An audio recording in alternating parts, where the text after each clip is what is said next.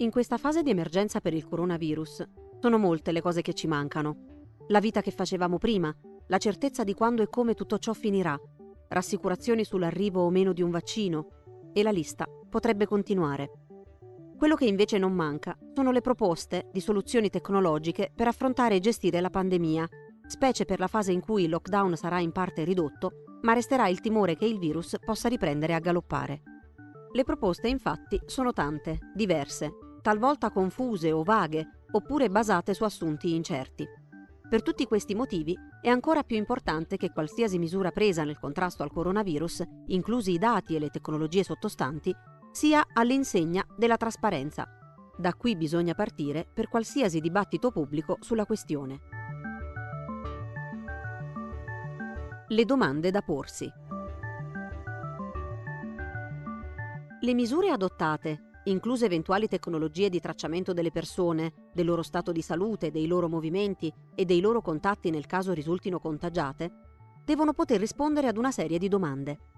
Questa misura, app, tool o quello che sia, è necessaria nel contrasto al nuovo coronavirus SARS-CoV-2 e su che basi?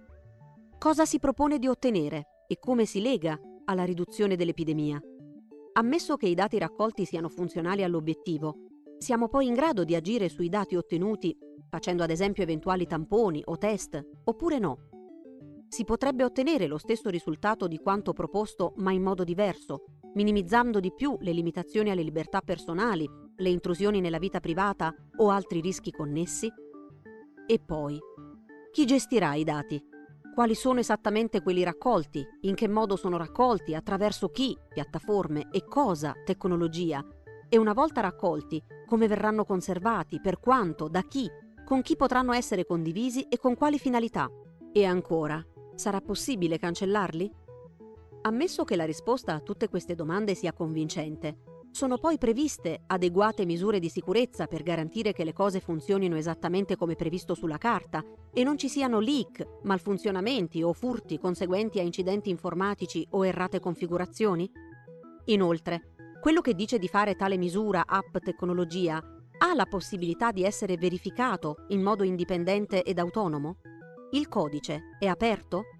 I criteri di selezione dei progetti dei vincitori dei progetti sono chiari, dettagliati e pubblici? Il principio alla base di queste misure è la collaborazione volontaria dei cittadini o l'imposizione dall'alto? La vita di questi progetti ha una scadenza? Finirà con la fine dell'emergenza? L'approccio da antiterrorismo all'emergenza sanitaria. Facciamo un passo indietro.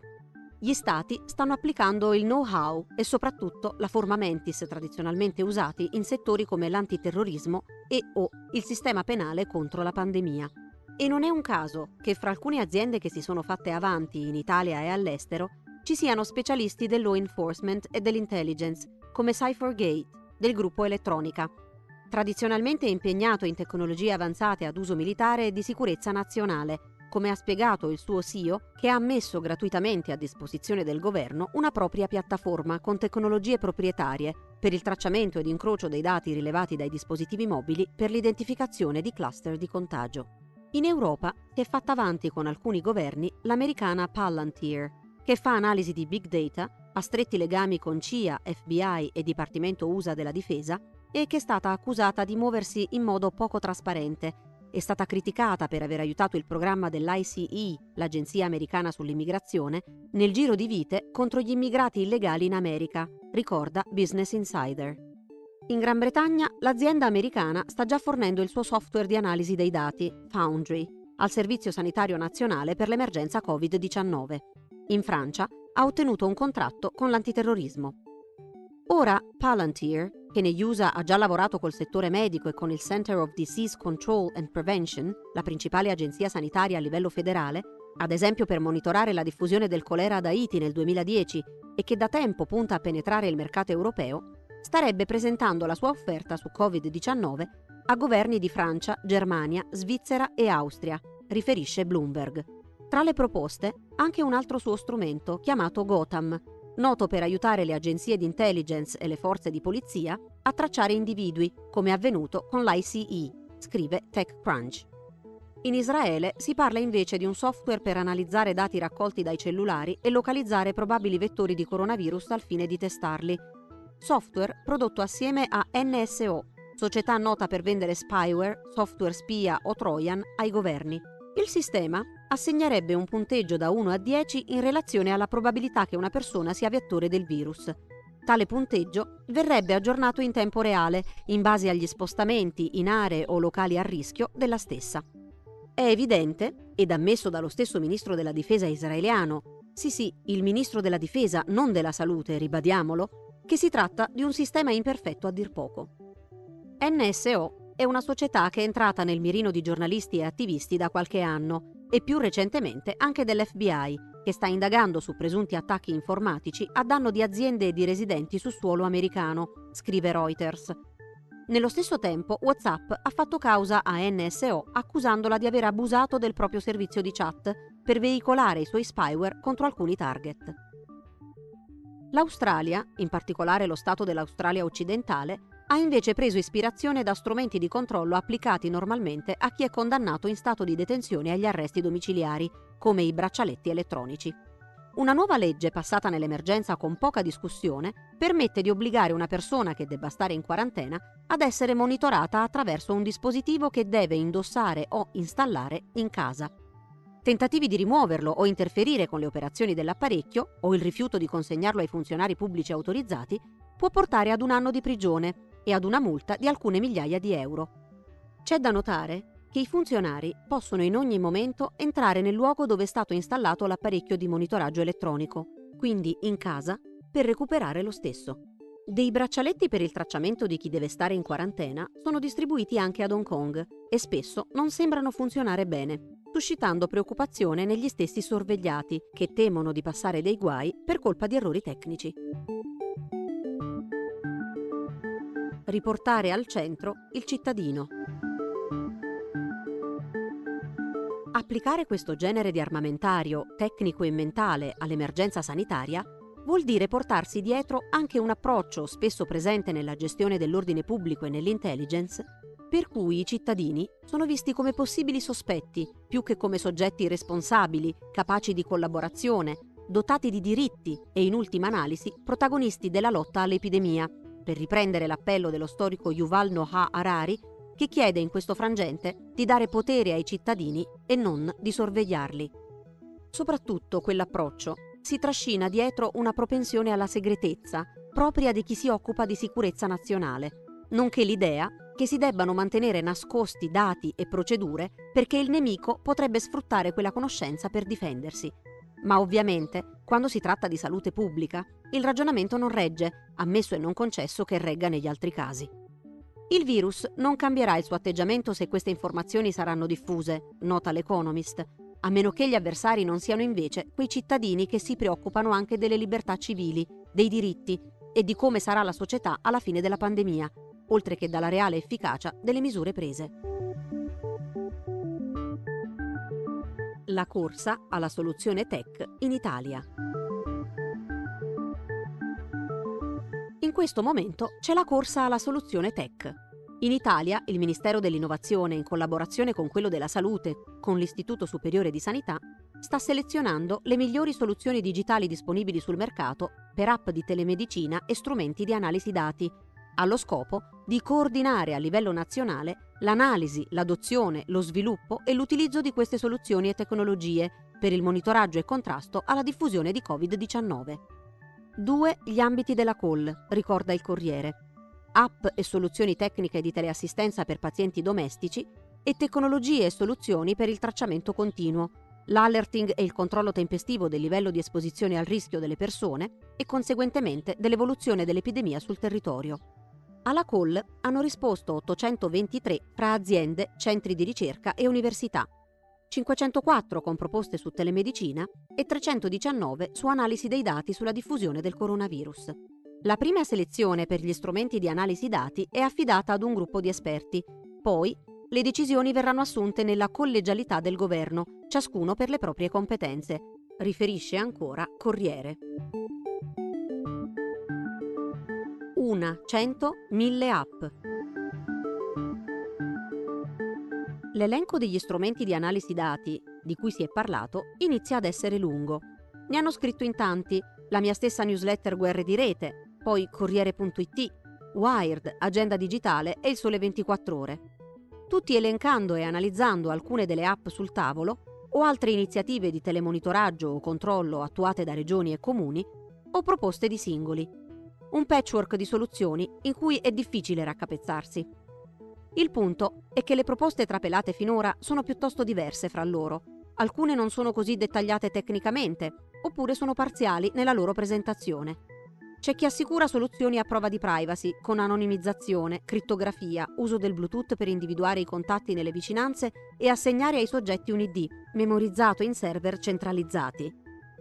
Ma anche chi non vuole solo ricostruire a posteriori i contatti di un contagiato, bensì tenere continuamente e dinamicamente aggiornati i gruppi di persone che sarebbero messe in pericolo dalla accertata positività di un qualsiasi appartenente al gruppo. C'è chi immagina soluzioni volontarie, in cui i cittadini sono chiamati ad installare una app, e chi le vuole obbligatorie, con tanto di intervento normativo. C'è chi immagina queste app come dei coltellini svizzeri, che fanno un po' di tutto, incluso fornire i dati, fruibili in tempo reale dalle forze dell'ordine sul campo, con storico degli spostamenti dell'utente. DEFCON 1. Sì sì, si chiama proprio così questa app. E poi c'è chi, come Walter Ricciardi, consulente del Ministero della Salute, descrive un sistema di data tracing in cui sono unificate banche dati con informazioni sui dati anagrafici, sulle condizioni di salute e sulle attività lavorative che riguardano i singoli cittadini. Per poi utilizzare le celle telefoniche, i geolocalizzatori degli smartphone e i movimenti delle carte di credito per tracciare le persone un panopticon digitale, il cui obiettivo sarebbe risalire ai contatti del singolo negli ultimi 14 giorni e avere informazioni chiare sui luoghi e le persone che ha frequentato. Il tutto poi dovrebbe essere operativo in 15-20 giorni. Poi ci sono le proposte a stadi, che all'inizio si presentano in un modo, salvo successivamente integrare funzioni aggiuntive e trasformarsi in qualcosa di diverso. Ad esempio, negli ultimi giorni si è parlato di un'app promossa dalla Regione Lombardia, Allerta LOM, che però per ora è più che altro uno strumento per comunicare coi cittadini o inviare loro notifiche.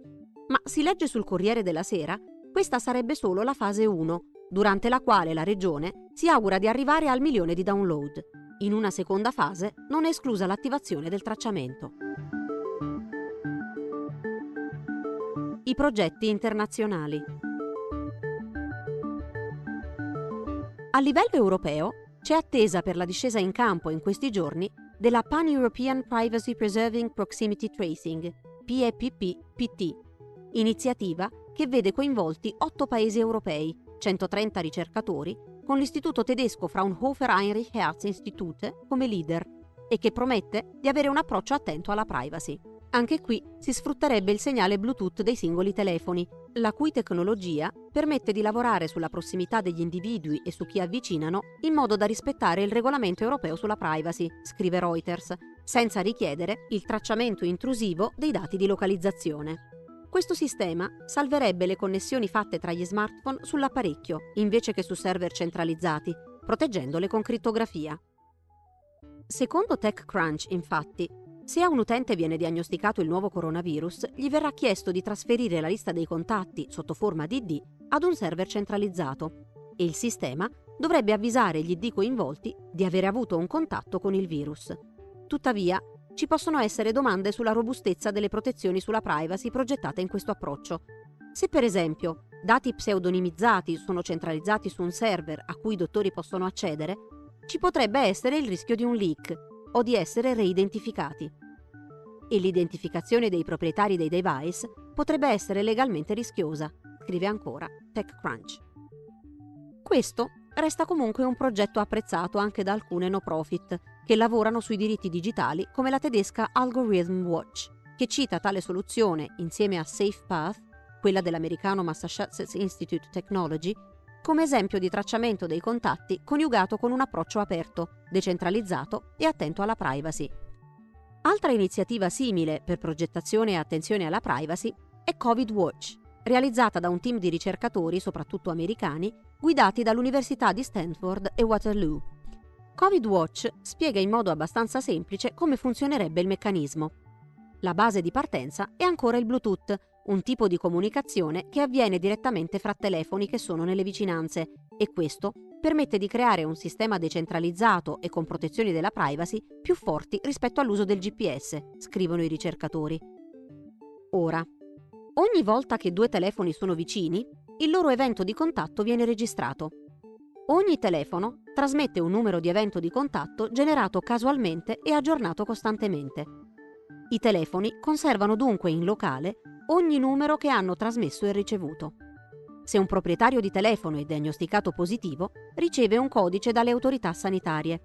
Il contagiato a quel punto manda quel codice, il cui senso è assicurarsi che l'azione sia legittima ed evitare frodi e manipolazioni coi dati, ad un database pubblico, insieme alla propria lista dei numeri di eventi di contatto, trasmessi e ricevuti. Se il codice è valido, i suoi numeri di eventi di contatto sono salvati nel database e trasmessi a tutti gli altri telefoni. Ognuno di questi confronta i numeri di contatto pubblicati con la propria lista in locale. Se ci sono degli abbinamenti, significa che sono stati nelle vicinanze con un individuo infetto e ricevono istruzioni su cosa fare.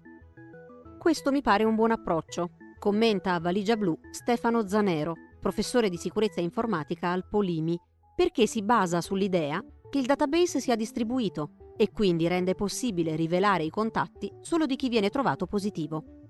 Al contrario, il GPS, che pure ha il vantaggio di essere continuo e molto preciso, anche se non funziona bene negli edifici o per esempio nel metro, richiede in modo inevitabile l'incrocio massivo dei dati in modo centralizzato.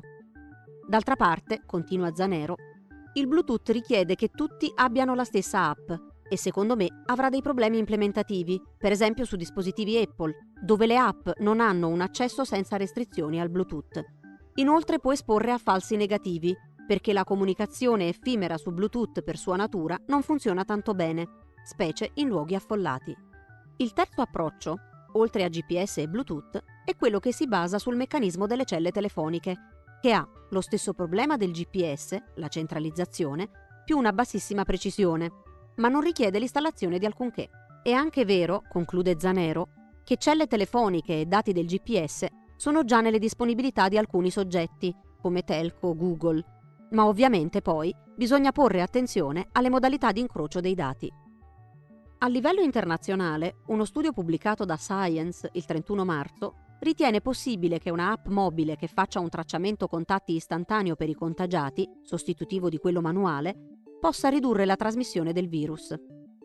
Ma nel contesto europeo, dove la velocità della diffusione appare maggiore rispetto ai dati in Cina, questo scenario richiederebbe un uso pressoché universale della app e una compliance perfetta.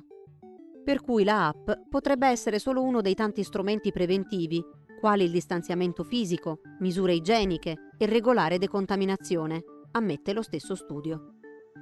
Tra le raccomandazioni etiche enunciate poi dai suoi autori ci sono l'uso di un algoritmo trasparente e soggetto ad audit, attento controllo e protezioni effettive sugli utilizzi dei dati, assicurarsi che l'intervento coinvolga la minima imposizione possibile e che le decisioni nelle policy e nella pratica siano guidate da tre valori morali, rispetto, equità e l'importanza di ridurre sofferenza. E ancora prosegue. L'importante notare che l'approccio algoritmico che proponiamo evita il bisogno di una sorveglianza coercitiva, poiché il sistema può avere un ampio impatto ed ottenere una sostenuta soppressione dell'epidemia anche con un utilizzo parziale. Le persone dovrebbero avere il diritto democratico di decidere se adottare questa piattaforma. Tra gli autori dello studio c'è anche Luca Ferretti, che è parte della nuova task force dati italiana per l'emergenza Covid-19. Tornando alla Gran Bretagna, il sistema sanitario nazionale sta invece lavorando al lancio di una app sviluppata dal suo braccio digitale per tracciare istantaneamente i contatti delle persone affette da nuovo coronavirus, sempre tramite segnale Bluetooth, e avvisarli di autoisolarsi. Si parla come tempistica di qualche settimana, ma, scrive il Guardian, servirà l'iscrizione e l'utilizzo da parte del 60% della popolazione adulta per renderla efficace. Un traguardo difficile da raggiungere, e anche chi è portato come esempio di tracciamento riuscito, ovvero Singapore, che lo avrebbe perfezionato di recente introducendo qualche settimana fa una app ad hoc, Trace Together, non riesce comunque a risalire a molti dei contagi, per stessa ammissione del primo ministro Lee, che proprio in questi giorni, parlando di una crescita di nuovi casi nella città-stato e annunciando il lockdown per un mese, così ha dichiarato. Malgrado il nostro buon contact tracing, per quasi metà di questi casi non sappiamo da dove o da chi le persone abbiano contratto il virus. Tra l'altro, il tracciamento contatti di Singapore non è nemmeno così a prova di privacy, come segnalato in un post di un programmatore del luogo, secondo il quale nella app c'è una libreria che salva i dati, inclusi quelli per individuare gli utenti, in una piattaforma governativa hanno mescolato un'app di contact tracing con il loro sistema di tracciamento, che collega il numero del telefono e il codice email che identifica in modo univoco un dispositivo all'utente. Quindi, anche se il contact tracing è anonimizzato, poi la libreria di tracking che sta nell'app ti deanonimizza all'istante. Spiega a Valigia Blu Alberto Pelliccione, CEO di una società di cybersicurezza, la Reacta, che ha una sede proprio nella città-stato asiatica. le diverse soluzioni adottate dagli Stati. Ricapitolando, in questo momento in tutto il mondo diversi Stati stanno adottando strumenti che utilizzano dati personali per gestire l'emergenza Covid-19. Alcuni di questi sono di analisi statistica, utilizzano soprattutto i dati aggregati e anonimizzati degli operatori telefonici per mappare la concentrazione delle persone nelle varie aree, come avviene in Germania, Belgio Austria e come starebbe avvenendo in Lombardia. A questo proposito, anche Google, usando le informazioni raccolte con la cronologia delle posizioni sulle sue mappe, ha fornito dati aggregati sugli spostamenti in Italia regione per regione. In media emerge un crollo del 94% degli spostamenti in luoghi ricreativi, dell'85% per negozi e supermercati, dell'87% per trasporti pubblici. Minore la riduzione, solo del 63%, per i luoghi di lavoro, a dimostrazione che la gente si sta muovendo principalmente per lavorare. Negli Stati Uniti questo tipo di analisi aggregata sugli spostamenti delle persone è stata fatta pure da una start-up, che ha usato i dati di localizzazione ricavati da una serie di app per lo shopping, il gaming, eccetera. Insomma, dati raccolti normalmente da società di marketing. Alcuni strumenti usati dagli Stati sono invece di autovalutazione e iniziale triage. In pratica sono app che permettono alle persone di avere una prima valutazione e contatto sul proprio stato di salute senza intasare le linee dedicate all'emergenza e sono state adottate ad esempio in Spagna. Poi ci sono quelle che intendono far applicare le regole sulla quarantena e il lockdown come la app Home Quarantine della Polonia, che impone di inviare, in seguito ad un messaggio, regolari selfie geolocalizzati e si hanno solo 20 minuti per rispondere a una richiesta di foto. Il suo uso è volontario, almeno come è volontaria la risposta ad un'offerta che non si può rifiutare, per citare un celebre film. Le persone in quarantena possono scegliere, ha infatti detto il portavoce del ministro polacco per il digitale, o ricevono visite inaspettate dalla polizia o scaricano questa app.